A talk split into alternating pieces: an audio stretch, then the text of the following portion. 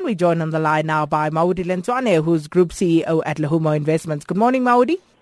Good morning, uh, Sakina, and uh, good morning to the SF, uh, SAFM listeners. Now, Maudi, Asian shares in the red following a weak Wall Street close and also generally a risk-off trade sentiment towards uh, global equity markets all round. Talk to us about that. No, certainly, Sakina. I mean, we, we've seen that um, risk-off uh, trade continues um, into this uh, new week. We saw it basically coming through last week. And we're seeing just a continuation of that um, um, negativity uh, filtering into the new week. Um, the earnings season is in full swing in the U.S. And I think um, just looking at what we what, what, was announced yesterday, we saw some of the big giants uh, missing expectations. And I think that's just adding to more pressure um, that we've already seen on the market, on the equity markets. We've seen some selling pressure across across the uh, global equity market. I think the other you know, reality check is the fact that we, we had the beginning of this year coming into the beginning of the year with the Donald Trump um, trade that uh, was quite positive and driving the equity markets higher.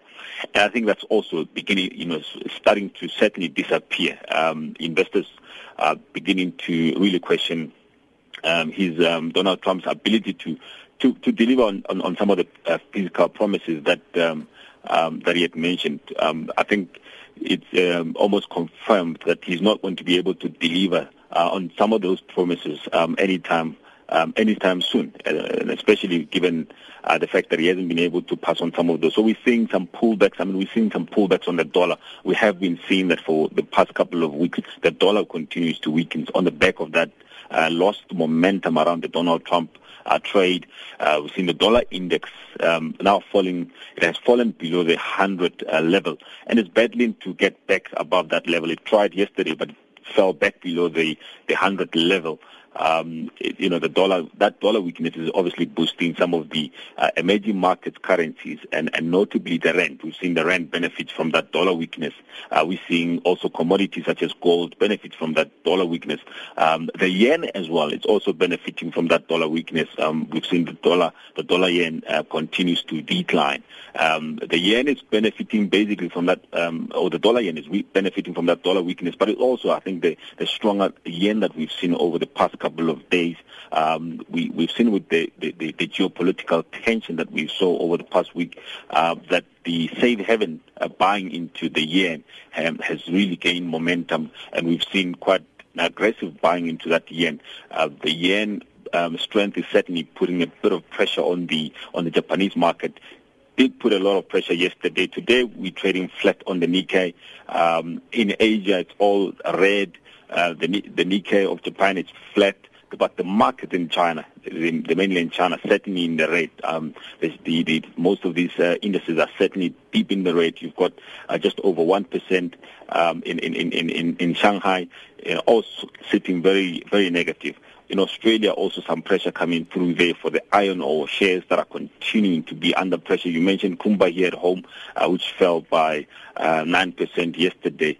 Uh, 25% so far it has fallen in the past two weeks. So it just gives you an, an, an indication of just how much uh, these companies are under, you know, how much pressure these companies are under. And I think also you add to pretty much what happened yesterday with the uh, snap, you know, election announcement from the uh, by by uh, Theresa May. Also, that's just adding another uncertainty. We've got ele- elections in France that we we we're having to deal with, and uh, so this is just adding another uncertainty on the elections, um, and, and and that's putting a lot of pressure, of course, on the market. And uh, iron ore prices, we've been keeping an eye on that, Maudi, and it continues to um, decline sharply, putting pressure on the major iron ore producers. Well, certainly. I mean, we're seeing it's, it's a blood, it's a bloodbath. Um, we saw that 9% drop in Kumba iron shares. As I said, 25% um, of, of value that they've dropped in the past two weeks. So pressure continues for those iron ore miners. And I think this, um, the reason for that sharp decline in the iron ore price it's primarily because of you know the worries around the oversupply of um, of iron ore. Uh, many projections are that we are going to continue to see, you know, the um, oversupply of the iron ore, and as a result, the price are beginning to really come under pressure. We were beginning to see uh, quite an improvement, and especially for 2016, we saw quite a, a significant improvement in the in the iron ore price. But 2017 hasn't been a good start at all for iron ore, and we're certainly beginning to see more pressure.